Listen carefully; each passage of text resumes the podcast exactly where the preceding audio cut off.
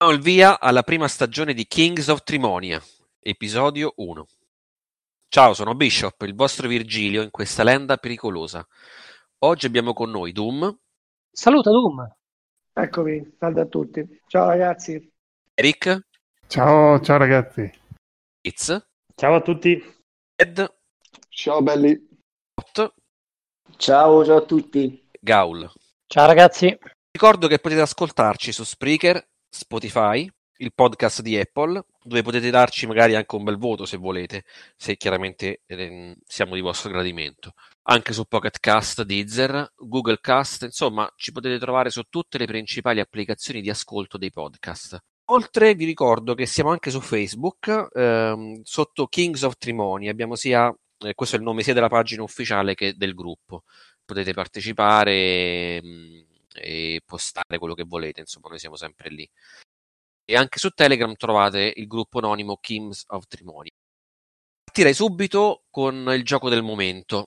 In realtà è un gioco che tutti vorrebbero, ma ben pochi eletti possono permettersi, ma chiaramente tra i Kings of Trimonia non poteva mancare uno di questi eletti, il nostro Pot. grazie, grazie Bishop. Grande Pot. Il nerdone assoluto. Il gioco è chiaramente Half-Life Alyx. E c'è del godimento. Sì, be- bellissimo. Vuoi iniziare a spiegarci un po'? Vi, vi racconto, vi racconto di questo gioco. Innanzitutto spiegaci che cosa serve per giocare a questo nuovo episodio di Half-Life. Allora, in realtà è ottimizzato benissimo, quindi va bene anche un computer di, di fascia media. Rispetto ai giochi del passato della, della realtà virtuale, che richiedevano dei computer bestiali, questo riesce a girare bene anche su una fascia media, quindi otto giga di RAM, già un Nvidia nove settanta riesce a farlo girare a bassa risoluzione, ma, ma comunque godibilissimo. E C P U, la mia di quattro anni, va benissimo, quindi è consigliabile un po' a, a un ampio range. Cosa intendi per bassa risoluzione? E diciamo che si adatta, lui scala proprio la risoluzione del gioco, quindi eh, puoi andare da un quattro K massimo se c'hai una, una duemilaottanta, e ha un settecentoventi p tutto scalettoso se hai proprio un computer vecchio. Quindi è un gioco che si adatta automaticamente per mantenere la fluidità sempre su un, un frame rate costante eh, o comunque sono impostazioni che tu devi necessariamente eh, scegliere prima del gioco? Allora te puoi scegliere di metterti, metti, io che sono una graphic work, quindi io metto tutto altissimo anche se è scattoso e, e quindi io resto scattoso sempre. Invece se metti che si adatta in automatico, lui durante il gioco proprio eh, abbassa la risoluzione delle texture, abbassa la risoluzione del, del gioco stesso e quindi riesce a essere fluido un po', un po' sempre. Dinamica, diciamo, perfetto, in base al carico di lavoro del, del processo. Sì, e in realtà io volevo... Tu hai un Pimax, se non sbaglio. Ho il Pimax, sì, eh, che per dirlo la differenza dagli altri visori è che ha un angolo di visuale di duecento gradi circa, quindi... anche la vista periferica la riesci, la riesci a sfruttare, è più immersivo. È chiaro ci sono dei, dei punti negativi e dei punti positivi rispetto ai più, più blasonati H T C, Oculus. Scusami Potter, sì. Ma il Doom vorrebbe sapere, si può giocare con gli occhiali? Sì, basta mettere il visore e incollarlo sugli occhiali e, e lo vede benissimo. Allora, io volevo sapere se è presente la regolazione per ogni occhio indipendente. È l'unica cazzo di domanda che sa fare no, sul è, visore. È tre anni perché è tre nessuno, anni questa domanda. Nessuno mi risponde. Sì, ci sono degli adattatori per le lenti, te ne devi fare apposta e quindi anche se c'hai gli occhi con vista diversa puoi. Ah, ok. Al modico costo lì non lo fai. Te lo stampi da solo in tre D. Eh, sto... sto... Vabbè. È gratis. E, qui, e quindi ti è piaciuto il gioco? Ti vedo molto entusiasta. No, il gioco è bellissimo. Allora, io volevo fare una mini recensione, poi ho detto non la faccio perché tanto chi c'ha la realtà virtuale è sicuro che l'ha già preso perché è il gioco che rende la realtà virtuale proprio da. da, da... Finalmente, dopo cinque anni, si è passato dalle spennellate, dal tiro con l'arco a un gioco semiserio. Dai. Ne è valsa la pena. Un gioco in cui, in cui dovevi alzare le gomme. Sì, infatti, ci è voluto quattro anni e mezzo. Praticamente per due anni siamo stati in mano a, a demo poco evolute che ti facevano venire il mal di mare E in quest'ultimo anno e mezzo è migliorato un sacco, però Skyrim, Fallout sono, sono già bellissimi. Chiaro che si vede che non sono nati per, per la realtà virtuale, ma, ma già il livello di immersione era, era elevato. E invece ma, tu come, c'è, come c'è, con che impostazione di movimento hai giocato? Con quella libera o con il teleport? Allora, loro consigliano il teleport, hai visto? E puoi anche direzionare... Esatto, esatto, sì. eh. Io in realtà mi, mi piace la libera, perché tanto è tanti anni ormai che gioco, quindi non mi viene più il mal di mare. E, e la libera per me è più immersiva. A me, vedendo così, qualche ad occhio, mi sembrerebbe più fastidioso il teleport, perché ti ritrovi a scatti, non lo so, io poi non l'ho mai provato, non so. Sì, infatti ammazza l'immersione, secondo me, anche se loro dicono di no. Per eh, gli sviluppatori dicono è, è nato per il teleport. Però secondo me il movimento libero è molto meglio. L'hai, l'hai, provato, l'hai provato il teleport pure? Sì, le, allora il teleport ce l'hai sempre, è comunque automatico, ah, lo okay. puoi usare quando vuoi. Con l'altro pad invece puoi usare il movimento libero, ed è bello. E, e un'altra cosa bellissima è l'interazione che c'hai con, eh, con gli oggetti. Praticamente fino ad oggi quasi tutti i giochi, se, se te metti una mano e l'appoggiavi al muro, la mano scompariva dentro il muro, quasi sempre. Quando non succedeva... Era, era estremamente reale, proprio non, non sentivi che la tua mano andava contro il muro.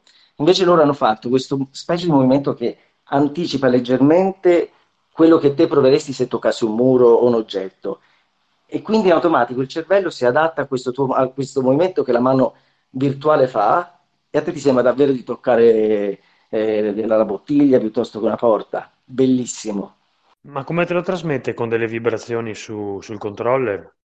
Sì, sempre vibrazioni, eh, però con gli oggetti no, eh. Solo con quelli con cui interagisci proprio nel gioco, un muro no. Ma, non lo so. Ma tu hai l'index, hai la parte di mani dell'index o fa parte sempre del Pimax il controller? Io ho il controller, quelli dell'H T C i primi, del, del Vive. Ah, okay. Sì, con l'index deve essere ancora meglio, però vabbè, non si può avere tutto. Per ora. Quindi tu non hai, non hai controlli che ti, ti mappano le dita indipendentemente? Come no, le, no, io non ce l'ho. No. Se avete visto lì in, quella, in quel livello dove suonano il piano, io il piano lo posso suonare solo con un dito, nel, con quelli dell'H T C. Beh dai, se, se non sei un pianista alla fine va bene. Sì, ho imparato a suonare tanti auguri. Bellissimo. Quindi questa possiamo dire che sia la vera prima killer application eh, per quanto riguarda eh, il V R, no? Sì, allora, se, mh, come dicevo, in quest'anno e mezzo ci sono stati tanti giochi davvero, davvero belli che secondo me vale già la pena di avere il V R. Questa è l'application sì, che, che fa saltare il livello. Da ora in poi si spera di avere da questo in su. Una domanda, perché mh, diciamo secondo me si, mh, ci stiamo focalizzando un po' troppo sull'aspetto V R, ma meno su quello Half-Life, che invece è quello che a me proprio solletica di più eh, l'appetito, perché Half-Life sappiamo tutti che, che gioco che è stato, sia il primo che il secondo, soprattutto il secondo è stato qualcosa di rivoluzionario ai tempi. Vorrei sapere come si colloca in, innanzitutto nella, nella storia di Half-Life questo episodio, cioè a livello di continuità narrativa, di, di storia... Sì. È esattamente nel mezzo fra Half-Life uno e Half-Life due, quindi Black Mesa è già saltata, eh, Gordon Freeman è scomparso, tra l'altro senza spoilerare ci saranno poi menzioni durante il gioco, e cinque anni dopo, cinque anni dopo l'episodio di Black Mesa, e quindi è pochi anni prima di Half-Life due poi. Siamo nella Citadel, è, è occupata tutta da Combine, quindi è la stessa che ci troveremo poi a giocare in Half-Life due. Ricreata identica, bellissima. City seventeen, quindi si chiamava, mi pare. Sì, esattamente. E niente, mostri ci troviamo, i nemici sempre soliti, Combine, alieni e, e poi un paio che non, non vi sto a dire, però sembrano usciti da Resident Evil, stupendi. Con longevità come siamo messi? Allora, a me adesso manca un livello a finirlo e sono a tredici ore e mezzo di gioco circa, prendendomela abbastanza con calma. Beh, sono abbastanza. Eh. Una durata, direi, per un gioco in realtà virtuale comunque che va preso un po' a piccole dosi, probabilmente. Sì, sì, due, sei... tre ore massimo, più di tre ore non diventa... ci si può abusare più di tanto. Dopo un pochino, sì, da un pochino noia. Però ecco come hanno ricreato gli ambienti, come ti costringono a giocare con la fisica, quindi ti devi trovare questo, questi materiali per fare l'upgrade alle armi. E, e niente, quindi ti costringono a spostare dagli scaffali tutti gli oggetti, allora prendi a manate, io ho preso due volte a manate il muro perché tiravo ste smanacciate forti e sono, sono è il muro vero, pensavo al muro vero, mi sono fatto male, non era quello virtuale. Sì, perché tiri giù tutto, fai come i gatti. Bello, bello, però bellissimo, però spaccano l'immersività. Eh, mi sta mettendo una gran voglia di giocarci. Sì, veramente va- vale la pena. Questo è il gioco che dici, mica, ho aspettato davvero tanto per questo, ma ne è valsa la pena. Siccome hai nominato i nemici di Resident Evil, e suppongo che abbia un ritmo più lento di uno sparatutto classico, eh, fa paura? È un po' più horror? Oppure si può giocare tranquillamente? Cioè, può dare ansia da tipo Alien Isolation o... Bravissimo, eh. ha, ha preso proprio un, uno spunto molto horror, non ai livelli di Alien Isolation, che, che specialmente in realtà virtuale è una cosa terrificante, ma è un Resident Evil con alcune sezioni un po' più veloci. Ma tu avevi giocato al Resident Evil sette o, o no? In realtà virtuale no. No, beh, in realtà io virtuale sì, c'è, solo, sì. c'è solo sul P S V R, giusto? Sì, solo lì. No, anche su P C c'è, se non sbaglio, no? Ma non c'ha, non è... Ma realtà virtuale? No. Davvero, no, non c'è. No, che peccato. Io ho provato uh, il Resident Evil su V R da un amico e fa abbastanza cagar sotto. Poi vabbè, sarò io anche un po' magari delicato da questo punto di vista, ma è, è abbastanza impegnativo. Tant'è che sentivo che a, a molti... A molti ha dato fastidio mh, tutti quegli scare jump che magari normalmente avrebbero sopportato tranquillamente, ma in V R mh, meno. Forse lo scopo del gioco è proprio quello. Sì, sì. È di ricavare un'esperienza sì. terrificante. E secondo me ci riesce, cioè devi essere proprio abbastanza abituato, abbastanza tosto, quindi magari, ecco, per esempio io vedo pochissimi horror Con, di quel tipo, di conseguenza magari uno che è tanto abituato lo sente meno, però in V R... Ma nella realtà virtuale l'horror, l'horror dà noia, eh. Anch'io io non ce la faccio. A me io... dava no... Io l'ho finito su, su, sul P C, ma mi dava già fastidio così, almeno soprattutto le prime, le prime ore che sei nella casa con i... Eh, con, i, con i quattro familiari de, de, dell'orrore, dava già fastidio così senza... senza avere un casco in testa, figurati te. Ragazzi, io mi sono cagato sotto con P T, vi dico tutto, quindi non so pensare con Resident Evil sette in V R quello che potrei fare. Bestiale. E la storia non ho finito, dicevo, allora, se siamo dopo Half-Life uno e niente, siamo Alyx e cominci che devi, devi ritrovare tuo padre che è scomparso, quindi i primi livelli sono tutti alla ricerca, alla ricerca del padre. E dopo la storia si, si va ovviamente a, a complicare e, e, e niente, non, non sto a spoilerare adesso. Comunque dovremo distruggere un'arma gigantesca dei Combine che, che vorrebbero eh, distruggere il pianeta. E chiaramente piano piano vai, vai avanti. Molto intrigante anche a livello di trama.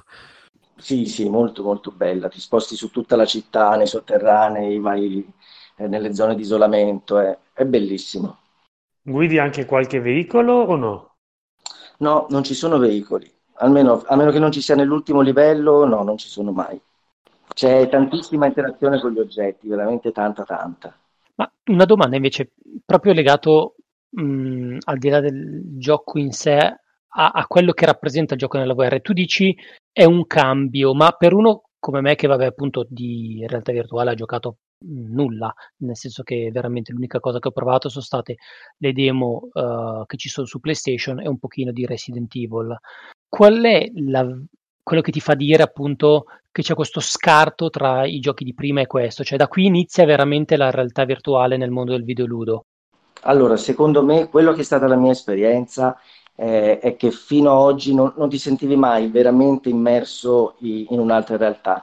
Eri se ti mettevi il casco ed, è, ed era bellissimo trovarsi davanti a un altro mondo, però ti sentivi sempre a casa tua, sapevi che eri a casa tua e, e il gioco, l'interazione con, con l'ambiente, non, non ti dava mai quella sensazione di presenza in, in un'altra realtà. Questo gioco, insieme a pochi altri, però questo in primis, veramente ti dà la sensazione, ti, ti porta via da casa tua e ti mette da un'altra parte. Quindi per me, per questo periodo di quarantena, è stato perfetto, perché mi ha portato fuori di casa. Speriamo che da ora siamo tutti così e non, non come prima.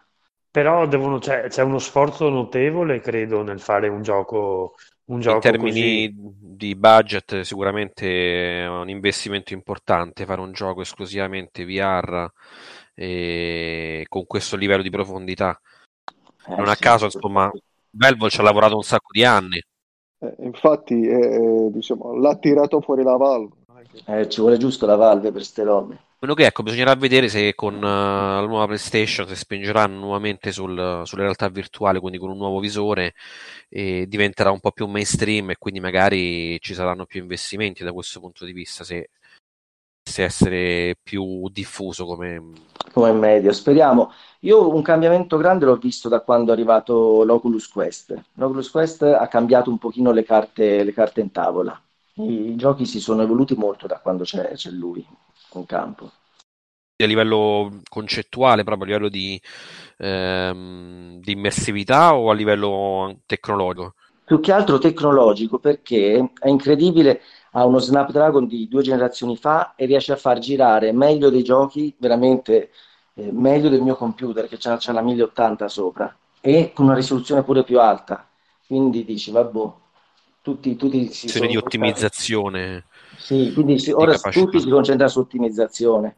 Che poi la chiave, anche perché se rimane elitario come strumento in quanto a dei costi elevati, non solo per il, il costo del visore in sé, ma anche per poi avere un P C arrozzato per Io poter far tirare questa tipologia di giochi comunque immersiva. E sdoganarli già sul fronte prezzo sarebbe sicuramente qualcosa che avvicinerebbe le masse a questa forma di intrattenimento, che è veramente qualcosa che può dare un, una svolta al modo di, di intendere i videogiochi.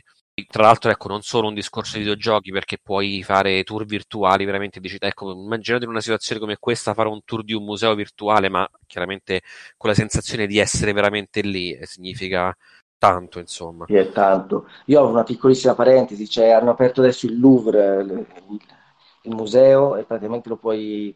in altissima risoluzione lo puoi visitare in realtà virtuale, e, e veramente ha, ha, una, ha una qualità eccellente, ma come anche Google Earth. Google Earth adesso ti fa, ti fa usare Street View, quindi te ti metti il controller verso la faccia e, e sei dentro Street View, quindi ti sembra di essere in Piazza della Repubblica. Sì, è incredibile. Bellissimo. E volevi parlarci anche di Creed? Creed mi, mi, mi, mi sta facendo spezzare le braccia a me.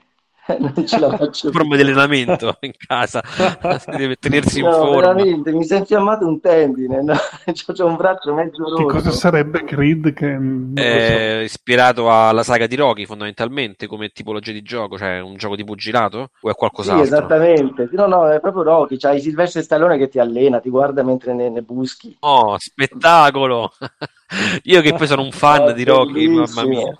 No, non ho mai visto niente al riguardo. È stupendo, cioè è stupendo, no, non è stupendo, fa malissimo, io non ci posso giocare più, sono troppo vecchio. Ma devi stare attento, cavolo, dopo ti, ti, ti, ti sloghi le, le spalle. Sì, perché poi i movimenti devono essere tutti scordinati, ma devi farli veloci, veloci, veloci, perché sennò non va giù l'avversario, quindi sei tu scordinato con movimenti abbastanza estremi. L'infiammazione è dietro l'angolo, io mi sono rovinato ora. Tipo Punch Out il gioco è, sei proprio sul ring, come funziona? Sei proprio sul ring, sei proprio sul ring e c'hai tutti i colpi, c'hai il jab, c'hai l'uppercut, ce l'hai tu, è, è favoloso, è che non ce la faccio. Graficamente un altro è, gioco... è molto carino, sì, quello è un altro gioco bello. Ti devi, eh, c'è un livello dove devi buttare giù questo buttafuori con cui fai la rissa fuori dal pub ed è il doppio di te, e, e la sensazione che sia davvero il doppio di te ce l'hai, ed è fantastico provare a buttarlo giù, ma steso cinquanta volte. La realtà virtuale ti dà questo senso di profondità che non avresti diversamente, ecco, il fatto di trovarti un cristone davanti, il classico bubba enorme, eh, che sì, magari nei videogiochi sì, eh, era correlato rispetto al tuo sprite quando c'erano i giochi in due D, insomma, comunque eh, tramite la prospettiva del tre D ti dà questo falso senso del della possenza, diciamo, di, di chi devi affrontare, però sicuramente in realtà virtuale veramente ti permette di vedere dall'alto verso il basso il, il tuo avversario. Sì, mi permette di essere il bullo che non sono mai riuscito ad essere. Che bello, però niente. Cosa non indifferente. Sì, sì, cambia la vita. Grazie al Potto, che... allora, che ci ha dato questa sua visione della... della realtà virtuale. Non so se qualcuno voleva fare qualche domanda al Pot. No, sono solo invidioso che lui l'abbia e io no. Invece vorrei andare dal Critz, che mh, si, è andato, si è portato molto avanti con uh, la fase videoludica della sua vita, eh? Perché comunque negli ultimi tempi aveva un po' mollato, ma vedo che adesso è ripreso alla grandissima e addirittura ha finito uno degli ultimi giochi usciti, tra l'altro valutato eh, molto sì. molto positivamente, che è eh, Doom sì. Eternal. Doom Eternal, eh, ma d'altra parte siamo tutti a casa e non, non, hai, non hai molto da fare. Durante la settimana sì, perché io sono in smart working, quindi faccio otto, nove, dieci ore tranquille in soggiorno. Però al weekend non, hai, non puoi far altro che vedere il sole dalla finestra e a un certo punto trovi qualcos'altro da, da passare il tempo, perché insomma qualcosa bisogna pur fare. Sì, esatto, ci ri... giochiamo ad Doom Eternal oggi per poter, per poter andare di nuovo in spiaggia un domani forse, eh, se, se abbiamo il tempo.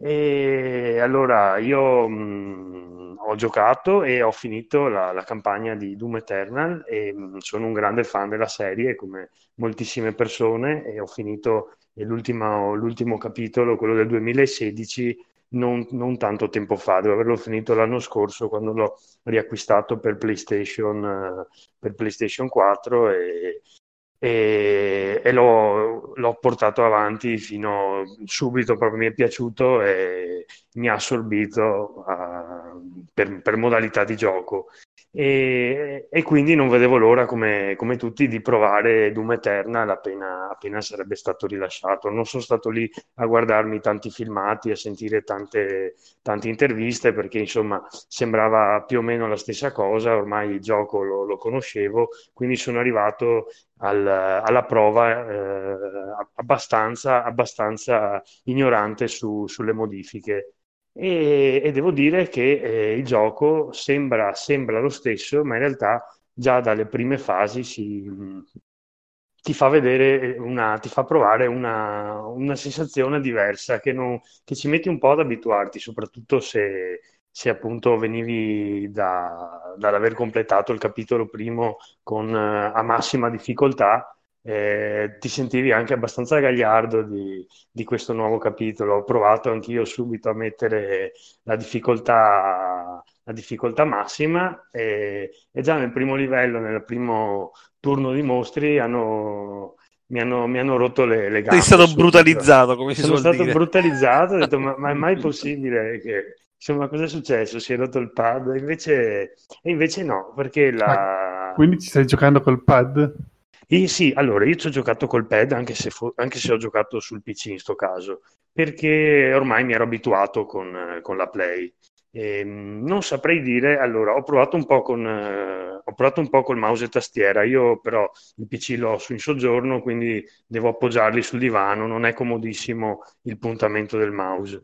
E, mh, hai una, una mira assistita quando usi il pad, ovviamente, perché sennò sarebbe ingiocabile. Eh, però non hai la precisione del, del pad, cioè del mouse che avresti sul tavolo e sul, eh, con, con un mouse con i D P I eh, elevati e quant'altro, diciamo. Sì, però, però attenzione che il gioco, allora all'inizio no, perché hai solo hai la pistola e hai il fucile di base e, una, e il mitragliatore nel primo livello. Però avanti che vai, già dal secondo, terzo livello, si sbloccano tutte le altre caratteristiche del, di questo titolo che lo differenziano dal, precesso, dal predecessore.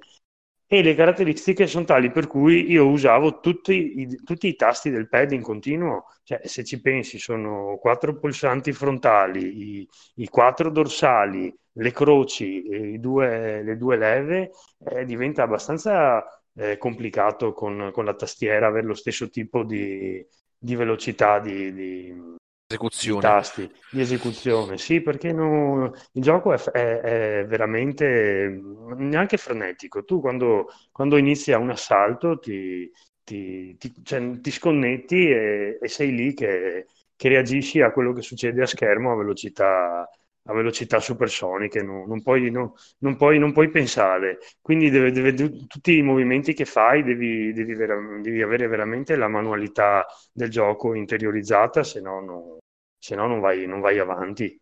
E... Ho visto che ci sono mh, della sorta di fatalities, o sbaglio? Sì, sì, allora praticamente, lasciando perdere il primo livello in cui ti, ti, ti fanno avere man mano i vari poteri, eh, il gioco, eh, quando, quando partono queste arene, eh, il gioco ti, ti manda addosso tutti, tutti i mostri classici di Doom, che sono gli imp, i, i soldati infernali, i cacodemon, che sono, diciamo, i mostri base. Di quelli te ne manda addosso eh, praticamente una, un numero infinito. E dopodiché comincia a spararti fuori i, quelli che sono i demoni eh, intermedi, che possono essere i, i, i, i cavalieri infernali, quelli che ti corrono addosso, gli stessi, sono più o meno quasi tutti gli stessi del primo, a parte qualche mostro avanzato più avanti. Il fatto è che in questa nuova versione eh, tutti quanti hanno delle, dei punti deboli ben specifici con certe armi, mentre con altre sono praticamente, non dico immortali, ma sono molto, molto difficili da mandare giù. Quindi tu a un certo punto ti trovi in sta arena con tutti questi mostri che, diversi che, da, che vanno affrontati con un'arma e con una mira in un punto diverso. Eh, ti trovi ad avere l'energia che va giù eh, in, in un battibaleno, perché qualsiasi arma ti fa un danni incredibile, armatura, vita, va, va, giù, eh, va giù subito tutto. Devi star lì a, a, a devi decidere se uccidere il mostro con la fatality, che allora ti dà l'energia, oppure dargli fuoco, e allora in quel caso lui ti dà l'armatura. Se invece hai il colpo con la motosega, ti ridà indietro un po' di armi, che anche quelle sono limitate, quindi sei continuamente in, in ricerca d'ossigeno. E quindi è come se fosse un puzzle, un, un, un F P S, ma allo stesso tempo è un, è un puzzle che devi risolvere, come fosse una, una schemata. Anche un po' di, di Caruga, diciamo, se vogliamo, cioè il fatto sì, che devi, esatto, comunque trovare l'arma giusta per il nemico giusto, sì, e tu, combinarle... Esatto, tu devi... all'occorrenza. Tu, de- tu devi decidere da, da che parte andare, e chi affrontare prima, e questa cosa è, è, è in ogni secondo tu devi fare questo tipo di decisioni, e soprattutto i livelli. Allora, se lo giochi a livello, il gioco ti consente di fare qualsiasi modifica in qualsiasi momento, per cui mi sono trovato a fare certe sfide per sbloccare l'arma segreta che erano veramente troppo difficili se, se affrontate a, ad alti livelli. Tu potresti anche finire il gioco e tornarci indietro dopo. Io invece volevo giocare tutto subito, quindi sono andato indietro. E lì ti arriva addosso tutto l'inferno in queste sfide. Però tu, abbassando la difficoltà, arrivi a un punto in cui sei, non dico immortale, però eh, assorbi tantissimi colpi.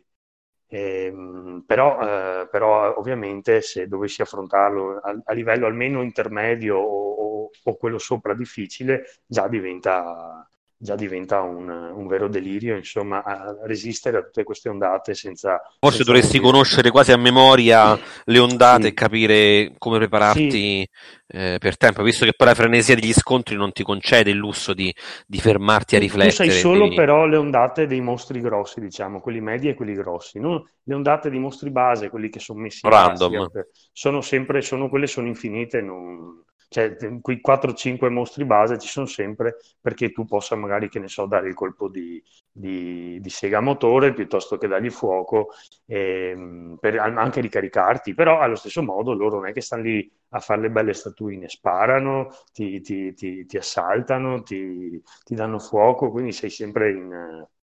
In, in, in attacco. E tolto questo hanno messo una parte un po' più, un po' più corposa di platform, ehm, che secondo me, ecco, quella parte lì non è, non è il top, perché eh, non, non, Doom non è Super Mario e non lo controlli, precisione lo controlli dei salti è abbastanza, sì, è abbastanza abbastanza fastidiose quelle parti, perché eh, alla fine muori semplicemente perché non, l'omino non risponde come, cioè non, non è una cosa fatta per, per questo tipo di giochi. Però eh, sono veramente cose minime. Il gioco è bello, se è piaciuto l'uno, l'uno del duemilasedici, sicuramente piace anche anche questo, dopo averci preso un attimo la mano, capire che appunto è una bestia un po' diversa. E la storia anche addirittura riprende, senza non so la raccontare che sia chissà che storia, però va anche a spiegare parti del primo e, e dà una conclusione al momento, eh, ovviamente, che può essere estesa in qualsiasi, in qualsiasi momento. So che c'è anche una, un season pass, non, non, so, non so esattamente cosa sblocca. E, tu comunque beh, hai una... puoi sbloccare un sacco di cose durante il gioco, perché è un sacco di collezionabili. Sto giro c'è una specie di navicella spaziale, eh, cittadella volante, in cui fra i livelli tu eh, ti, ti fermi per andare lì e, e fai una specie di punto della situazione, dove sblocchi armi, sblocchi qualche, eh, qualche perk, magari tramite chiavi che hai trovato nel, nel livello appena passato. E dopo sblocchi addirittura tutta una serie di, di dischi che sono le colonne sonore dei vecchi classici della I D, come può essere Quake, Quake due, i vari Doom, addirittura mh, eh, quello è tanto, come si chiama, Captain, il primo gioco che avevano fatto alla I D si chiamava Captain Keen, no? Sì, eh, eh Commander Keen, Commander Keen, Keen, Commander Keen, bravissimo. Sblocchi addirittura una canzone, da... e dopo sblocchi tutta una serie di pupazzetti, tipo, per capirsi, i, i, fo... i Funko che sono messi su una tua bacheca. E l'ultima cosa interessante che sblocchi, sblocchi i cheat, per cui tu tutti i livelli, quelli già fatti, puoi riaffrontarli utilizzando un numero variabile che vuoi tu di, di trucchi, a, quindi per farti magari sbloccare parti che non avevi trovato, sbloccare segreti, poi di attivare la modalità vita infinita, la modalità che tutte le armi sono al massimo, la modalità in cui sei un berserk e quindi qualsiasi cosa tocchi la, la apri in due con le mani, quella, eh, quello, lo, quello lo usi pochissimo al gioco, mi sarà capitato due volte, se non con il, con il trucco. E, mh, sblo- e, e appunto è una, una cosa in più per fare eh, un po' di, di collezione come sul, come sul primo, ma qui dopo le vedi. E dopo eh, hanno messo dei livelli extra che forse nel tempo, ehm, nel tempo all- allungheranno. Per adesso sono solo due missioni, sono una specie di remix molto difficili di missioni che, che hai già affrontato. E... Sì, una la sblocchi subito e una, scusami, una sblocchi subito se avevi comprato nel pre-order e l'altra te la danno quando hai finito il gioco, però a parte quello per adesso, per adesso non c'è altro. Io il multiplayer boh, ho provato una mezza partita, ma non è che... Infatti volevo chiedere proprio questo, il multiplayer, che comunque eh, è sempre non, stato non, vado, non vado matto. Tu sei, tu sei, puoi scegliere se essere il marine, e quindi con tutte le, le, le perk del caso, oppure se essere i mostri, eh, praticamente tu combatti con... Eh, o sei tutti contro lui, oppure provi a... a sopravvivere a, a, agli altri giocatori, però ovviamente eh, se sei un mostro non hai le, eh, gli stessi, le stesse facoltà di, di, dello Slayer, quindi boh, poi di mio non è che mi vado tanto a divertire in multiplayer. Per adesso ho avuto la, l'ho finito tutto, sono arrivato al mostro finale, ho avuto la mia bella dose e, e ho smesso.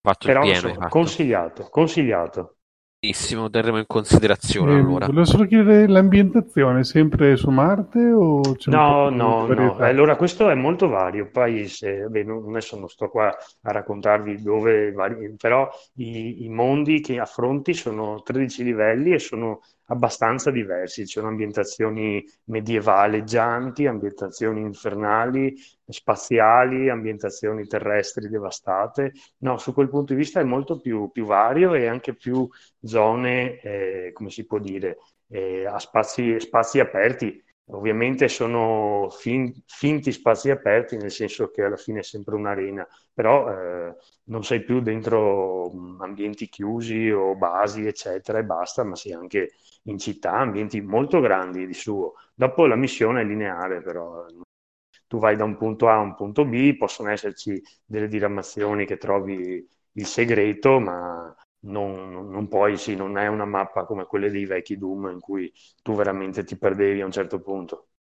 Verticalità nei livelli? O sono abbastanza... Sì, sì, sì, sì, sì. No, no, ecco, questo qui sei... Mh, le, c'è, ci sono vari, vari punti, perché addirittura ci sono dei... Eh, quando in certe arene mettono dei teletrasporti come, come quelli di... Mh, eh, di portal, ci sono tipo il portale rosso e il portale blu, e tu correndo vai da una parte all'altra livello, probabilmente anche per il fatto che tu devi sempre stare, devi sempre stare in moto, quindi piuttosto di arrivare su un muro e farti schiantare, il gioco ti dà questa possibilità di, di passare da destra a sinistra, ma lo stesso è pieno di, di come si può dire, di... di Di, di catapulte, di, di trampolini che ti fanno andare verso l'alto. I mostri sono veramente in tutte le direzioni, anche perché oltre ai cacodemoni, oltre ai fratelli maggiori che mi pare siano i, i, gli elementali del dolore, e, mh, ci sono anche gli imp volanti, ci sono insomma mostri arrivano da, da veramente tutte le direzioni ed è un casino mirarli. Poi ci sono i, i, i teschi, quelli con... Uh, con i lanciarazzi sulle spalle, che anche loro a un certo punto decollano. È, è un bel casino starci dietro a, a tutte queste cose, le palle di fuoco che, che, che partono, gli spruzzi, gli, gli mi sembra, prima ho fatto il paragone con Ikaruga, mi sembra veramente uno shoot 'em up no, vai fuori, cioè, di quelli proprio ballettelle, no, proprio, cioè, presenti?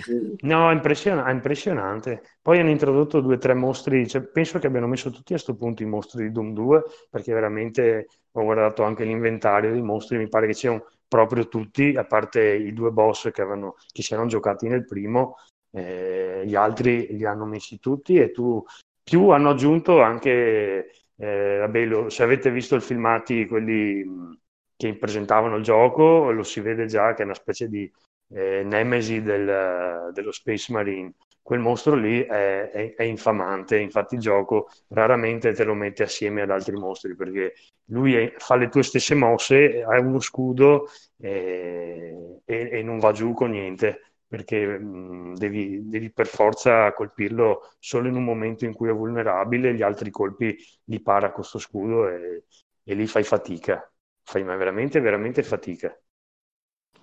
Ma quindi dopo... muori un milione di volte come in un Dark Souls? Di più, di più, muori veramente tanto. Io ti dico, appunto, a un certo punto ho abbassato perché eh, cominciavo a star mezz'ora sullo stesso, sulla stessa tornata di mostri che ormai li conoscevo a memoria, ma, ma non importa. Eh, io ogni tanto abbassavo, dopo sono tornato un po' su, perché c'è un momento in cui all'inizio sei, un, hai tro- sei troppo scarso per quello che affronti. Dopo cominci a trovare un po' di armi, cominci ad avere un po' di più armatura, un po' di più energia e ti senti... bello gagliardo, e dopo no, da lì in poi il gioco... abbassare il livello di difficoltà... Eh, eh, lo so, però prova a vedere... Io ti dico, il primo l'ho finito senza mai abbassarlo al livello massimo, che era Nightmare. Qua l'ho finito a Art Me Plenty, credo. Ho cominciato con Nightmare, dopo sono andato su Ultra Violence e alla fine Art Me Plenty, perché era... No, Bring... No, eh, Bring Me On, cos'era? Eh, sì, deve essere tipo Bring Me On. E il dopo c'erebbe anche il livello di difficoltà massimo, l'estremo, che è l'ultra violence, no, l'ultra nightmare, in cui hai la stessa difficoltà del nightmare, ma hai un'unica vita. E... tranne più le vite che trovi nel gioco, quelle te le danno, perché nel gioco ti mette a disposizione dei one-up come Super Mario, e si traduce nel fatto che tu, quando vieni eh, portato a zero di energia, vedi un momento tutto grigio e torni in vita. Ecco, quella, quella vita ce l'hai, se le trovi, eh, però comunque complimenti a, a chi ci arriva alla fine così. Molto con questa descrizione di, di Doom, effettivamente sembra un gioco veramente molto frenetico, mi ha ricordato gli arcade di un tempo. Io ho giocato il, quello del duemilasedici, non l'ho finito però ci ho giocato. Non l'hai finito facile, immagino. Molto bello. No, Doom è, come dice il mio nickname, è uno dei miei brand preferiti, quindi sono anche abbastanza skillato. Ah, pensavo che yeah, tu Doom yeah. fosse per il film Doom, quello con The Rock. Sì, sì, An- anche. Bellissimo film. Tra Una piccola, piccola nota tecnica, così dopo finisco. Io l'ho usato, io il mio computer che ha i suoi anni, la scheda video è stata cambiata di recente e il gioco era al massimo della risoluzione con tutto... tutto maxato e non, non c'era un calo di frame, per cui oh, ovviamente solo l'I D sa fare cose simili, eh, sicuramente altre case con motori molto, molto meno performanti avrebbero dato molti più problemi a, alla macchina. Da Vulcan, sì, sì, Vulcan Sì, sì. Vabbè, quindi Vulcan sono driver molto, molto veloci. sessanta frame fissi, anche, anche a livello finale in cui c'è, c'è l'inferno proprio in terra, non hanno visto un secondo di, di, di cali. Eh beh, sono sempre stati maghi della programmazione, gli dice poco da fare. Benissimo, grazie allora a Kriz. E invece passiamo da un Doom all'altro Doom, casualmente, in quanto c'è un The Last of Us giocato sul P S Now da parte del Doom. Eh sì, sì, sì. Finalmente ho potuto recuperare The Last of Us, che essendo povero non posso comprare una PlayStation. Dalla PlayStation facciamo una colletta, voi che ci ascoltate, facciamo una colletta per il Doom e regaliamo una P S quattro. Donate, donate. Una super chat. Allora, finalmente ho recuperato due, The Last of Us su PlayStation Now, come avevo detto nell'altro episodio, e diciamo che settecentoventi p, che è il massimo dello stream su di PlayStation Now, il gioco girava bene, penso. Non l'ho giocato e non ho mai visto quello per PlayStation tre, però come mi ha detto Bishop vedendo gli screen che gli ho mandato, era equivalente alla PlayStation tre. Mi dispiace di non aver potuto giocare quella PlayStation quattro, che ho visto da alcuni filmati e screenshot che è molto più bella graficamente, però eh, alla fine me lo sono giocato con nove euro di abbonamento di un mese, sono soddisfatto. Il gioco è veramente molto bello. Io ero un po', non ho mai giocato un gioco della Naughty Dog, né gli Uncharted né della Last of Us, quindi diciamo sapevo, mi aspettavo un gioco bello, però mh, mi aspettavo una cosa molto scriptato, comunque molto indirizzata per la storia. Non, invece devo dire sì, è un gioco molto guidato chiaramente, però il sistema di combattimento è bellissimo, è molto vario, puoi fare tanti approcci. E poi la storia è fantastica, cioè molto commovente, è veramente un gioco bellissimo, vale la pena di essere giocato, anche di recuperarlo a distanza di sette anni, veramente molto consigliato. Ha alcuni difetti, da cui l'intelligenza artificiale secondo me dei nemici, perché a volte può capitare che eh, il, tu debba fare assolutamente quello che il gioco vuole per innescare trigger, eh, è un po' limitante a volte, e poi i nemici sono stupidi, quindi non ti cercano più di tanto, ti, gli passi davanti. Io non l'ho giocato all'ultimo livello, quello proprio sopravvissuto, in cui hai, l'ho giocato eh, cioè facile, normale, difficile, e altri due livelli più difficili ho giocato a difficile, che diciamo che secondo me è un normale, eh, trovi sì, abbastanza proiettili, sì. Però diciamo che non è un gioco che si gioca, almeno la prima run, per la difficoltà, si gioca per vedere la storia, per godersi. E poi non so, io sono partito così perché non sapevo come era il livello di input lag eccetera, già lo dovevo giocare streamato, quindi non avevo voglia di stare, però ha i suoi punti abbastanza impegnativi in cui devi, devi impegnarti. Il sistema di combattimento, come dicevo, è molto bello perché puoi fare diversi approcci, e poi i personaggi sono sicuramente indimenticabili, cioè adesso aspetto il due veramente con molto... Sono... Mi dispiace che adesso non esca a maggio, perché non me ne fregava niente fino a un mese fa, adesso invece mi sarebbe piaciuto giocarci. E dura una, una ventina di ore. Io ho perso anche qualche tempo, qualche minuto a fare i miei soliti screenshots, perché mi piace sempre... Pensa che se giocavi quello PlayStation quattro c'era eh, proprio la modalità fotografica che potevi cambiare. Sì, sì, sì. Visto, no, dopo tutto. Questa compro una P S quattro. No, gio- comprano la PlayStation cinque e mi giocherò la remaster del, dell'uno. Bravo. E poi vi giocherò il due. Veramente molto bello e molto consigliato. Invece, restando in ambito console next gen, eh, vorrei fare un breve excursus sul pad che ha presentato la Sony. Chiaramente parliamo del DualSense, il nuovo pad della PlayStation cinque. E diciamo è molto divisivo questo pad, nel senso che alcuni l'hanno trovato bellissimo, altri invece hanno trovato un design, perlomeno nella forma proposta inizialmente, che è quella bianca. E devo dire che a me piace, qualcuno nel nostro gruppo però anche a me piace molto, ha un'idea, ha un'idea diversa. A me, devo dire la verità, fa cagare, perché c'ha, c'ha ancora questi rimandi, diciamo, a questa, questa visione futuristica della tecnologia, sto uso del bianco, sti neon, sta roba che sembra una roba futuristica però di cinque anni fa, quindi non so, non mi piace assolutamente, no. Troppo, poi il bianco mi dà l'impressione di essere una cosa troppo plasticosa, no. bocciato, per me è bocciato. Comunque sappiamo che uscirà in diversi colori.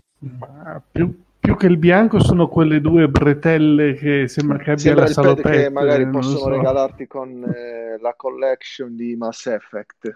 Quindi sì, sembra una cosa richiama un po' infatti quello stile un po' fantascientifico.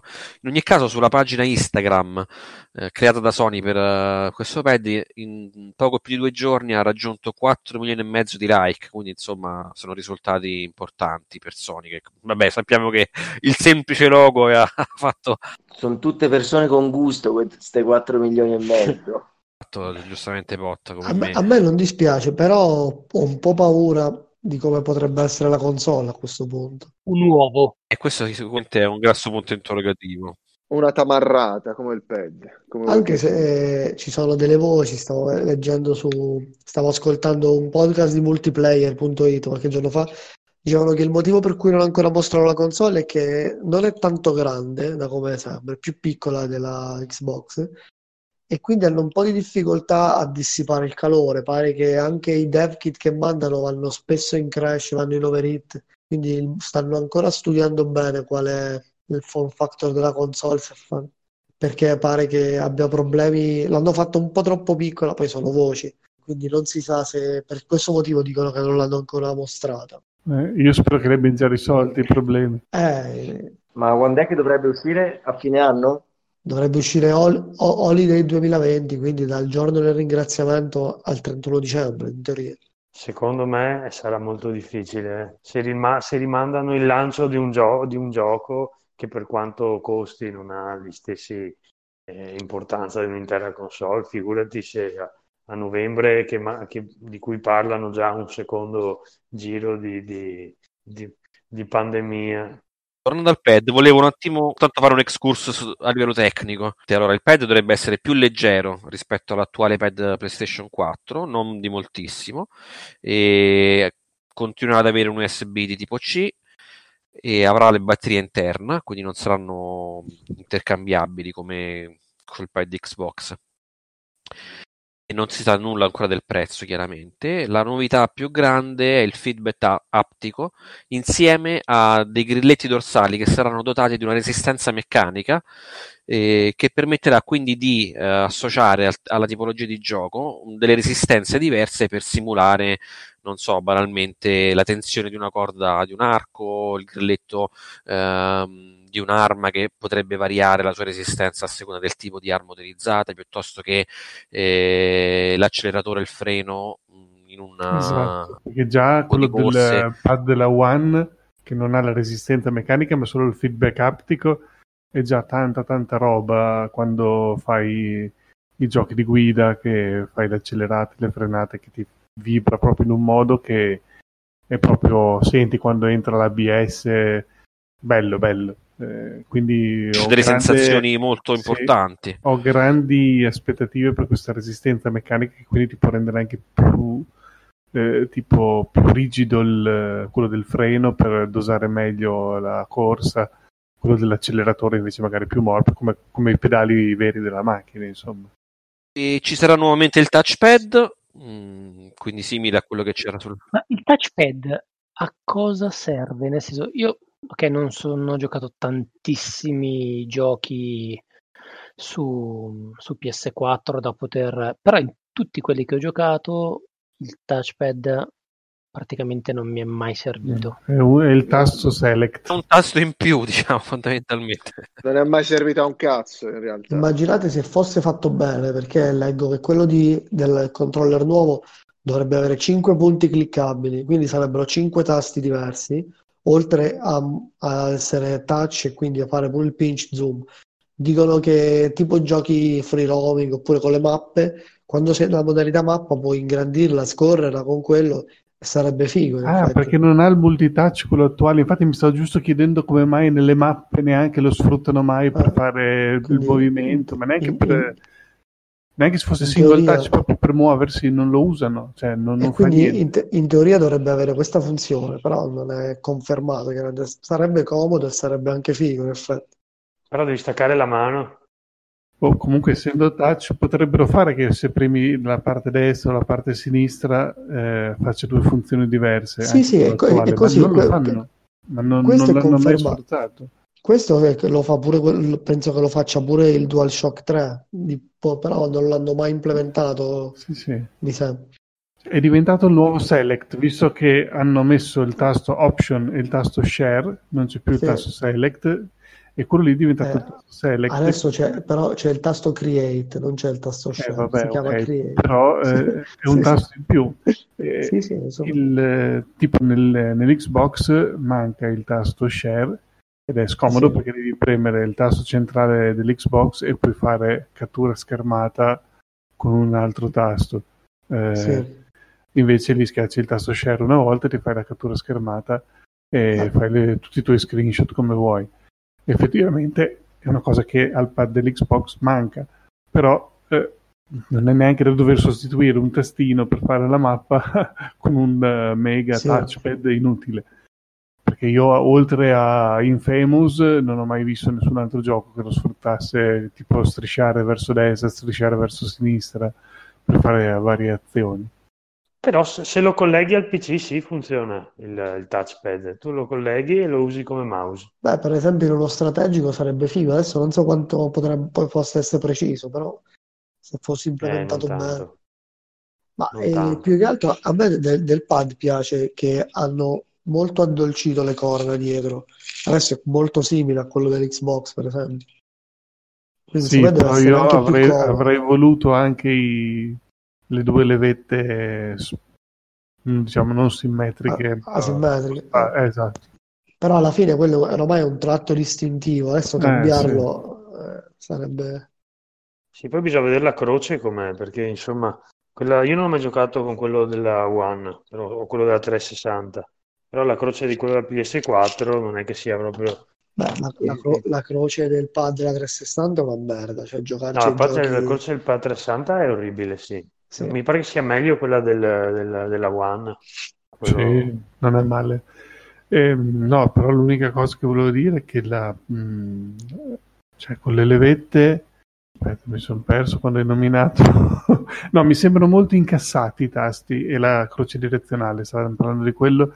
Eh, non so se è un render o se è una foto del pad vero, mi sembrano molto incassati nel, eh, mi sembrano poco in rilievo, poco cicciosi diciamo, eh, non lo so se è la mia impressione, mi sembrano scomodi vederli così, anche perché insomma la Play è la, è la console delle, dei picchiaduro insomma. Infatti. Quindi il, la croce è la, è la base, perché per carità dopo uno può avere anche l'arcade stick, però um, dovrebbe comunque funzionare. Quindi abbiamo fatto per... un, un downgrade diciamo del, del, della croce direzionale, perché è sempre stato uno dei punti di forza del pad PlayStation, quindi auguro e, e spero, sono anche abbastanza confidente che abbiano fatto un buon lavoro da questo punto di vista.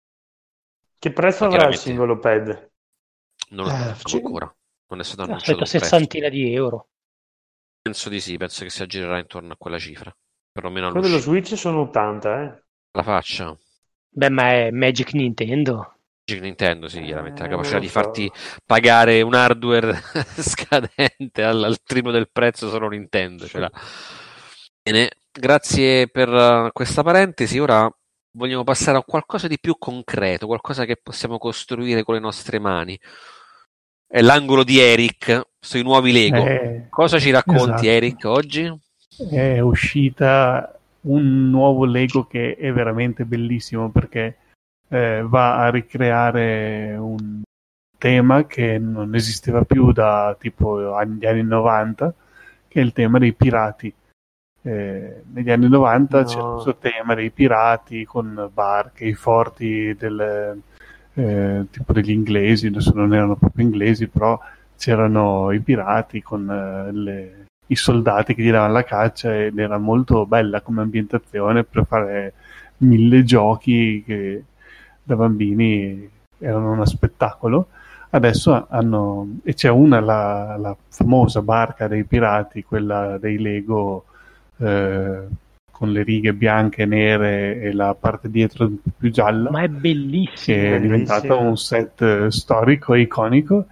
adesso hanno messo questo, mh, si chiamava Barracuda, questa nave dei pirati, e adesso hanno fatto questo Pirates of uh, Barracuda Bay, e praticamente eh, questa nave la, nel set nuovo è compresa, però cosa mh, succede? Tu puoi sia montarla come nave, cioè tu la monti come nave, diciamo, però si, si può staccare in tre parti e che le puoi appoggiare sopra una base tipo di tipo la spiaggia con le palme così, e fai tipo relitto incagliato con, divisa in tre parti come se fosse una nave distrutta dalla quale hanno ricavato un uh, piccolo insediamento pirata, quindi tu hai il set che puoi giocarci in mille modi. Puoi giocare alla nave che, e fare le battaglie navali, puoi s- scomporla e appoggiarla lì tipo come se fosse stata affondata e,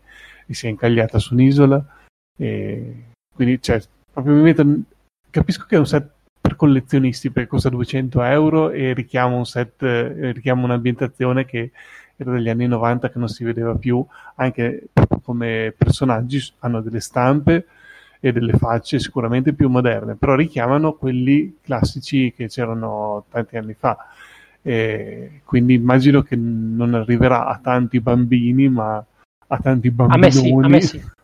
Tanti bambinoni di quaranta anni. Ah, è, veramente, è veramente bello, poi mettiamo il link che ci hai girato mentre lo sto sì, guardando, sì, è meraviglioso delle... I duecento euro mi hanno un po'... Però... Il tipo di Lega Nerd che lo stava montando ha messo una storia su, su Instagram che si era piazzato lì nel montarlo e effettivamente sembra molto figo. Eh sì, perché proprio a meno per me eh, va a toccare, io non sono mai stato un amante dei pirati, dei Lego, ho la barca quella vecchia dei pirati che tipo se adesso volessi venderla ci farei come minimo duecento euro, come ridere, potrei venderla e comprare questo nuovo gratis. Però eh, sì, qualche anno fa e eh, sinceramente avevo pensato di vendere tutta la roba pirati perché comunque non era uno dei miei temi preferiti, eh, però adesso che esce questa proprio mh, non lo so, non, non ce la farei più a vendere. Non si può. Rick, tu dicevi che non era mai, cioè che era dagli anni novanta l'ultima... Adesso non diciamo... so di preciso, ma sì. In realtà ero, non era uscita la collana di Pirates of the Caribbean della ah, Lego. Ah beh, sì, ok. Sì, ce la Quello, senti, quelli a, a tema pirati, sì, ne hanno continuati a fare per, per i film dei Pirati dei Caraibi, però sono proprio, questo era proprio il tema pirati Lego, che non c'entrava niente con Pirati dei Caraibi. Sì. Eh, infatti i Pirati dei Caraibi hanno tutti i personaggi dei film, hanno la faccia rosa invece che gialla, e sono proprio mh, i personaggi dei film, sono un po' più fantasiosi. I pirati Lego, quelli ufficiali, secondo me si sono un po' persi verso la fine degli anni novanta, con eh, avevano fatto anche tipo gli isolani, come dire, gli indios, eh, con le, le facce tipo con le maschere da eh, da indios, eh, delle Indie, insomma occidentali. E quindi penso che sia finita lì dopo. Avevano fatto molte altre navi anche dopo, però proprio il tema pirati era, era un po' morto. E c'è tantissimi appassionati Lego che chiedono da anni il ritorno di pirati e, cast- e ca- castello, cioè tipo quelli medievali. Per quelle lì, Eric, Eric, ho, let- ho letto che se devi vendere i Lego a Genova li comprano a prezzi ottimi. Sì, eh, sì, adesso lo dico anche ai miei figli. No, perché vabbè, adesso vi racconto l'aneddoto. L'altro giorno volevano mettere via i Lego che stavano giocando in camera. Mettete via, mettete via. Era dal pomeriggio che io dicevo dai, e poi è arrivata tipo quasi l'ora di andare a dormire, non avevano messo via. Allora mia moglie era esasperata, ha detto eh, adesso li mettiamo via, basta, li togliamo. Allora gli ero tutti raccolti, adesso li porto un altro bambino, li vendo. No papà, ti prego, i Lego no. Eh, oh, devono imparare a mettere via, perché i Lego è un è attimo giusto. Che la stanza viene invasa da piccoli pezzi che vanno a finire ovunque, e se non Tutti ci stai i piedi, un attimo, soprattutto. Esatto, se non ci stai attento un attimo. Grazie ad Eric allora per questa presentazione della nuova collana dei Lego. Siamo arrivati all'angolo più atteso del podcast, le avventure di Doom Sawyer. Finalmente! Le avventure erotiche di Doom. Addirittura, ah, oggi abbiamo Partiamo uno scenario subito piccanti, ta-ta-tan. Vista la tarda ora, mettiamo il parental advisor per i bambini che non ci ascoltino. Tappategli le orecchie. Più in fascia protetta, quindi possiamo Questa parlare liberamente. È, è, è una storia veramente molto molto piccante e che non racconto neanche volentieri, però... Per noi questo è altro. Per voi farò un'eccezione. E, allora, e, immaginate, Bologna millenovecentonovantasette. E, ero andato ad accompagnare una mia tromba amica potenziale che doveva fare un esame all'Università di Bologna e mi aveva detto se doveva fare l'esame il martedì. Ah, aspetta, aveva... aspetta un attimo, potenziale sì. O tromba amica? Aspetta, poi ti spiego, ti spiego, fai, fai, fai dipanare la trama. Allora, c'era questa mia ex compagna del liceo, per cui io sbavavo un po' dall'ultimo anno, c'era stato qualche struciamento, però niente di che. Allora, nel novantasei, no? Quindi praticamente l'anno dopo la maturità, lei studiava a Bologna, mi ha detto, guarda, mi accompagni questo weekend su, così io studio, che era la sessione di luglio, quindi non c'aveva le coinquiline in casa. E tu mi accompagni, partiamo il venerdì, stiamo su sabato, domenica, lunedì io ripasso, martedì faccio l'esame, poi stiamo un paio di giorni lì e poi torniamo. Allora, io sono andato chiaramente con qualche velleità, perché... stavo quattro giorni chiusi in casa, quindi passa il venerdì, lei la faccio ripassare, non rompo le palle. Arriva il sabato, faccio passare il sabato mattina, sabato pomeriggio, sabato sera, la domenica chiaramente. Eh, inizio a sentire un po' la pressione, ma non so, lei si aspetterà qualche mia mossa, oppure... Lei ogni tanto mi bussava, come va, come non va.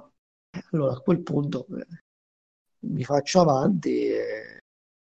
e insomma la cosa vedo che aveva un certo, però lei mi fa guarda, però io qui non ho non abbiamo preservativi, non ce li abbiamo eh.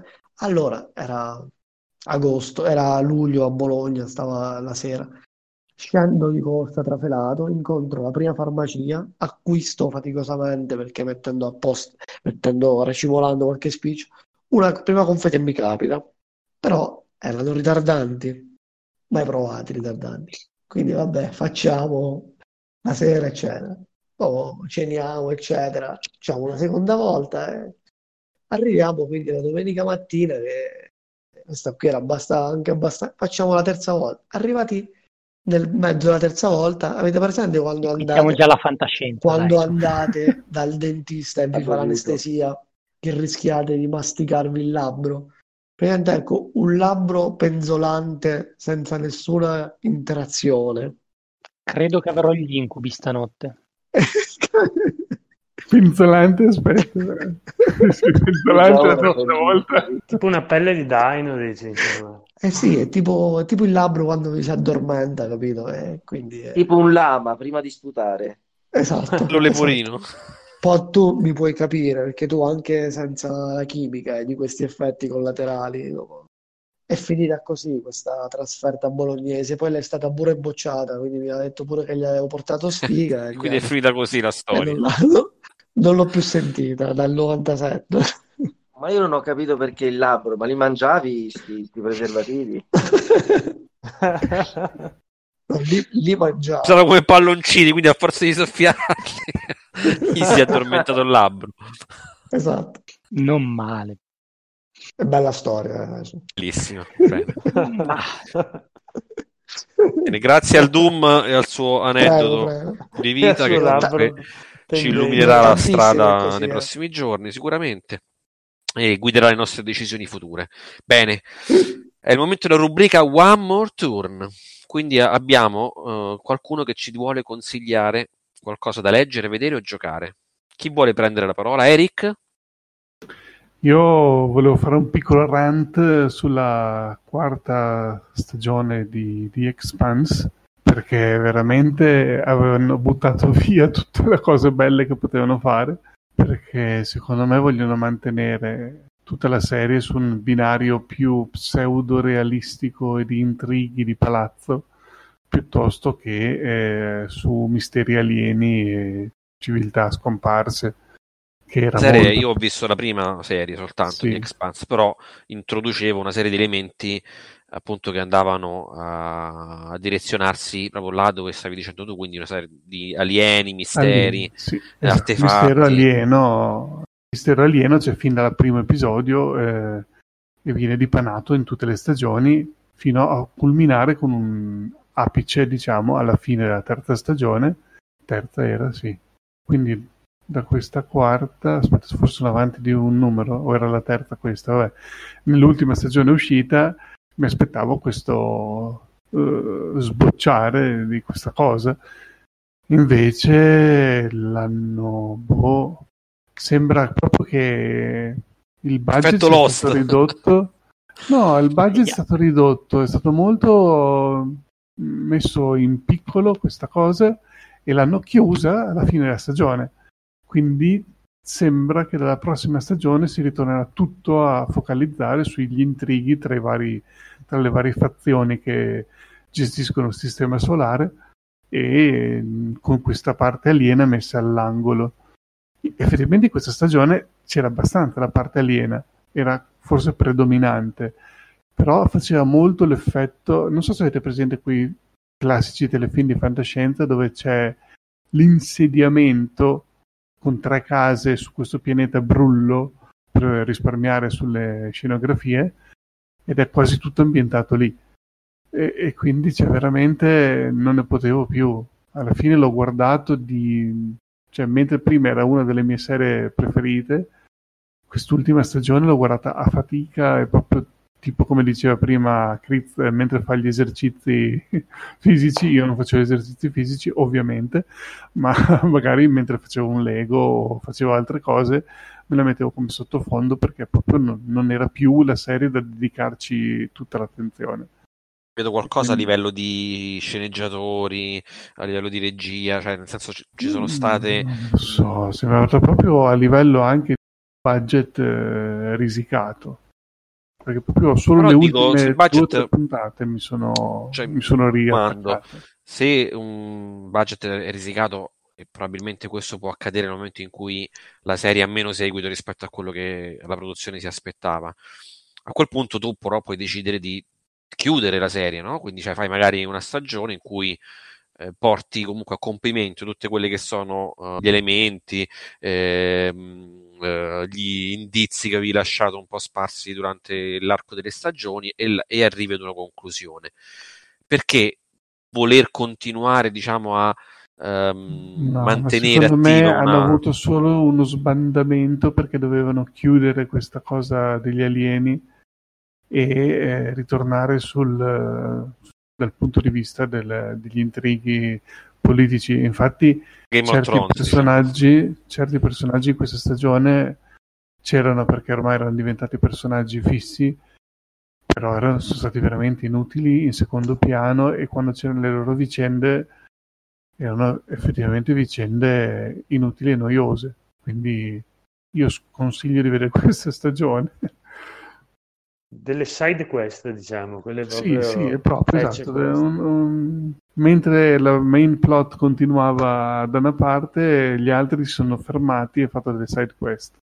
Eh, però continua la serie, non è finita sì, qua. Sì, sì, sì, continua, continua e probabilmente la prossima stagione sarà forse anche migliore, perché punteranno su quello che gli riesce meglio. Speriamo. E mo uno cosa fa? Salta? Cioè dici... Questa la salto. Direttamente alla quinta. Praticamente sì, ti guardi l'ultimo episodio e, e sai le premesse per la prossima stagione. Perché tutta la fase aliena che vedeva i personaggi principali coinvolti eh, viene chiusa. A meno che dopo non la riaprano con altre cose. Ma secondo me è proprio da come hanno chiuso, hanno voluto metterla in un angolo e dire boh, fate finta che questa... cosa c'è ancora, eh, però non ce ne freghiamo nella prossima stagione. Sì. E può essere capace di questo avuto... cambio di rotta in una, in una serie che comunque ha, ha fatto proprio di... Ah, non so, di, perché di, diciamo, eh, è un po' come in Game of Thrones, quella storia dei, dei White Walker e del muro lì, della barriera. È come se tipo alla terza stagione avessero detto: boh, ha ucciso il White Walker eh, eh, il ciccione lì, quando uccide per caso un White Walker, cosa che faceva eh, Sam. Eh, Sam boh, col vetro lì l'ha ucciso, boh, sono morti tutti ah, e non esiste più quello, e concentriamoci su Cersei contro Daenerys e, e questo perché è quello che il pubblico piace, e invece i l'invasione dei, del nord non interessa a nessuno, come poi effettivamente hanno fatto nell'ultima stagione, perché l'hanno chiusa il quattro quattro otto per poi concentrarsi sul, sul resto. Però effettivamente il pubblico forse non piace questa roba, boh, avranno fatto dei sondaggi, eh, no. Può essere, o anche mai hanno avuto problemi di produzione, hanno boh, tagliato no, non, so, non mi sono informato, e quindi hanno visto che potevano fare più scene brulle, come dici tu, eh, con meno soldi e con girato più, più veloce, perché probabilmente non avevano chissà che effetti anche da starci dietro, no? Ah penso sì, di io. Sicuro se devi fare delle persone che parlano di politica così risparmi. Eh, può essere. È sempre Netflix, no? The Expanse. No, è su Amazon. Ah, su Amazon, aspetta. Niente, basta, finito. Grazie Eric per uh, averci consigliato di non vedere la quarta stagione di Expanse. Invece eh, c'è un'altra serie che in questo momento mh, diciamo è molto, molto famosa, soprattutto perché la stanno pubblicizzando un po' ovunque. Prova cacci di tati stomaco. E c'è Gauls che aveva qualcosa da dire su una serie, a Casa dei Papel, se non sbaglio, che è arrivata alla quarta stagione, è arrivata. La, ca- la Casa delle Cappelle. La domanda è perché? Perché veramente... Prova a darci non... tu una spiegazione, non lo so. No, no, non ce l'ho. Uh, voi siete in pari, avete visto la quarta stagione? Sì, io, io l'ho vista tutta. No, in realtà cosa... mi sono fermato alla terza perché l'ho trovata un po' forzata è nei primi due episodi. Bellissimo, è fatto e bellissimo. Mi sono fermato lì. A me mh, è toccata vederlo, anch'io mi sarei fermato a quel seno di poi alla prima. Uh... alla conclusione, diciamo, della prima, della prima parte della storia, quindi forse prima e seconda in Italia che l'avevano divise. Esatto. La, la terza già era una roba terribile, questa quarta riesce a raggiungere delle vette, cioè, che sono indescrivibili, dell'apice della scrittura che porta dei monaci cistercensi o quello che sono a cantare canzoni italiane tipo Ti amo di Tozzi o cose del genere, come momenti più alti della storia della televisione, ma ter- terrificanti.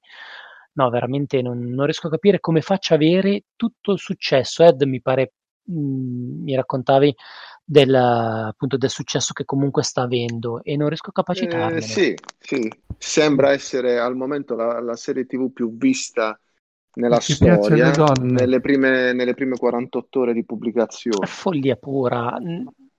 Ma nella storia di, di Netflix o nella storia proprio? Nella storia, sì. nella storia. Sì. Madonna.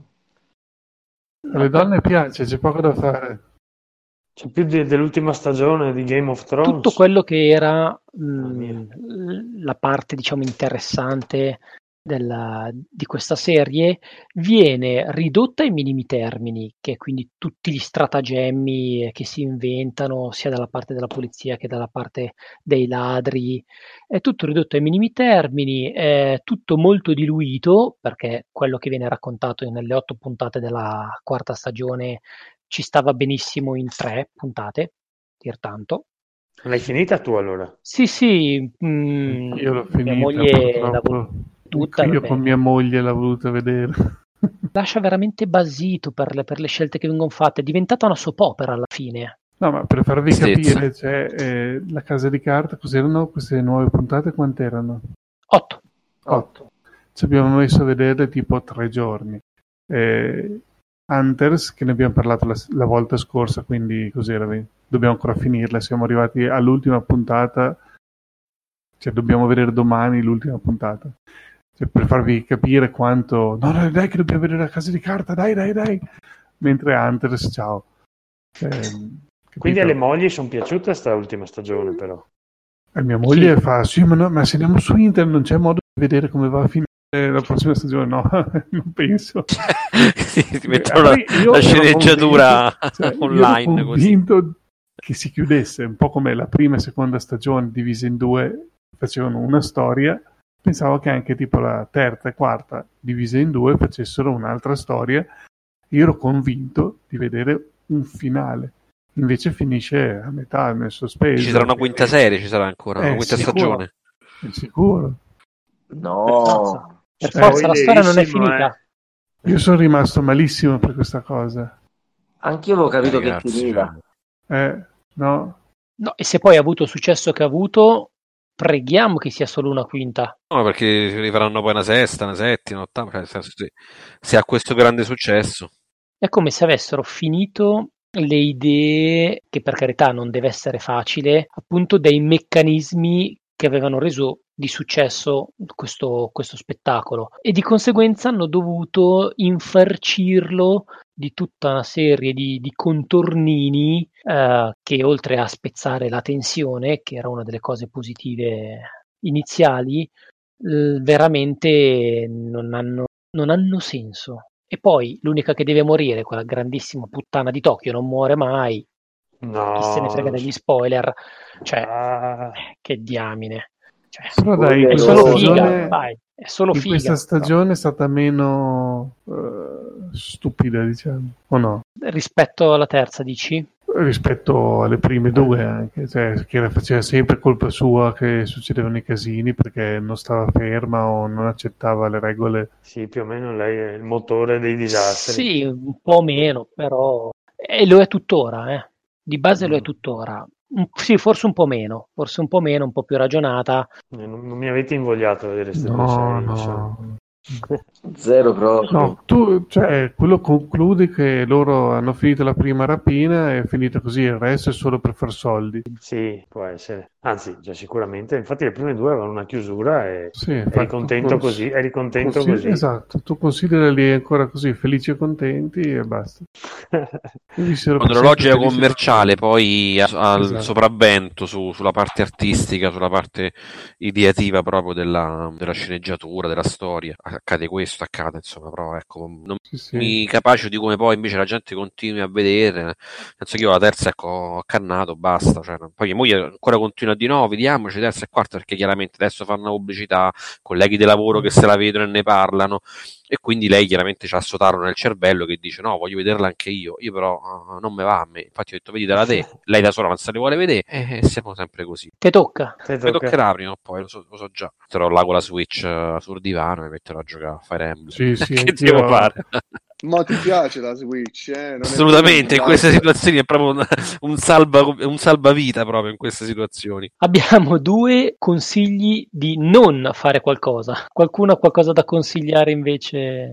Sì, io vi volevo consigliare una serie coreana che ho finito di vedere ieri, si chiama The Kingdom, che è molto carina. Su, su Netflix. The Kingdom. Horror? Ah, sì, horror. Cosa parla? Parla di zombie, cioè molto bello. Eh, pensavo se era roba fantasy di Kingdom. Ma è una serie che inizia e finisce o no, continua? È, fi- è finita la seconda stagione adesso e devono fare la terza, ma adesso non so, con eh, era prevista per eh, marzo duemilaventuno, però adesso con eh, le varie vicissitudini del virus non lo so come andrà a finire. Non si sa.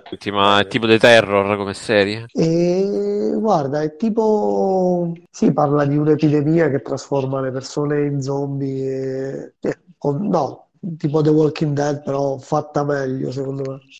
Ambientazione coreana attuale o, no, o storica? Core- coreana storica. Coreana storica, quindi ci sta la, c'è la lo- ai tempi dell'invasione dei cinesi e sono pure i giapponesi, capito? Quando la Corea veniva invasa un giorno. Corea feudale, non... comunque diciamo. Corea feudale, appena finito diciamo l'invasione dei giapponesi, che sono riusciti a ricacciare i giapponesi e sono minacciati dai cinesi. Adesso non so esattamente che anno che hanno sia, comunque sì, storica. Tutto in italiano? E guarda, no, e io l'ho vista, non c'è la lingua italiana, io l'ho vista con i sottotitoli in coreano. Mamma mia. eh, è figo, è figo, è, alla fine è divertente vedere. Poi c'è quella, c'ha pure dei, dei momenti di comicità orientale, cioè presente, tipo quando vedi una cosa giapponese, quando sono un po' macchiette, eh, non è male, non è... è fatta, secondo me c'è poi la battaglia finale della seconda stagione, che è come avrebbero dovuto fare la battaglia con gli White Walker Games of Thrones. Dovrebbero prendere esempio gli showrunner di Games of Thrones, che per fortuna hanno smesso. Esatto. Come non Beh, a proposito, ho visto serie. Che avete nominato prima The Terror e, e orientali, la seconda stagione di The Terror, che era ambientata con dei cinesi, e... sì, io qualcuno visto. L'ha vista? Cioè, sì, io no. l'ho vista. Io no. l'ho vista. Guarda, eh, la prima è molto molto bella. Sì, quella l'ho vista la, anch'io.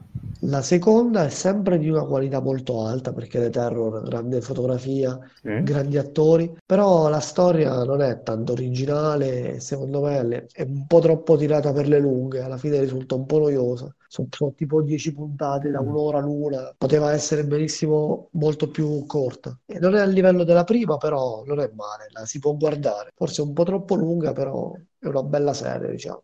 E, beh, direi che siamo vicini alla chiusura. A questo punto Gaulo aveva qualcosa da dire. Sì, io volevo fare dei ringraziamenti, ringraziare prima di tutto tutti voi che partecipate a questo podcast, che è nato principalmente per, diciamo, l'urgenza espressiva di Critz, che aveva bisogno di, di donarci più di se stesso, no, per gli scherzi. E, ma voglio ringraziare Eric, che è stato lui che fondamentalmente ci ha avvicinato uh, al mondo dei podcast, facendoci le ascoltare. Quello è vero, quello è vero. Io non sapevo, fino a un anno fa, non sapevo nemmeno che cosa fosse un podcast, e, e devo ringraziarlo, perché è stata veramente una, una sorpresa. Io mi ricordo ancora che mi dicesti che ero una persona triste perché invece di ascoltare la musica ascoltavo la gente che parlava, perché dicevo, beh, triste perché non ascoltavo, la, non mi piaceva tanto la musica. Però... Triste perché non ascolti la musica, e questo è un dato di fatto. Sì, okay, no, eh, non cercare di, di scappare a questa però, tua colpa. Però hai ragione, non capivo. Non capivo. Però vedi che è bello ascoltare la gente che parla. Sì, non capivo, perché ascoltavo solamente la radio generalista e quindi fondamentalmente non me ne fregava niente di quello che, di cui parlavano. E è mi vero. devo ricredere, avevo torto, avevo torto assolutamente. È vero, è vero. E tra i podcast voglio sicuramente ringraziare N G Plus Italia, il, l'altro podcast in cui milita Eric, che è appunto mh, diciamo il mio podcast principale che ascolto.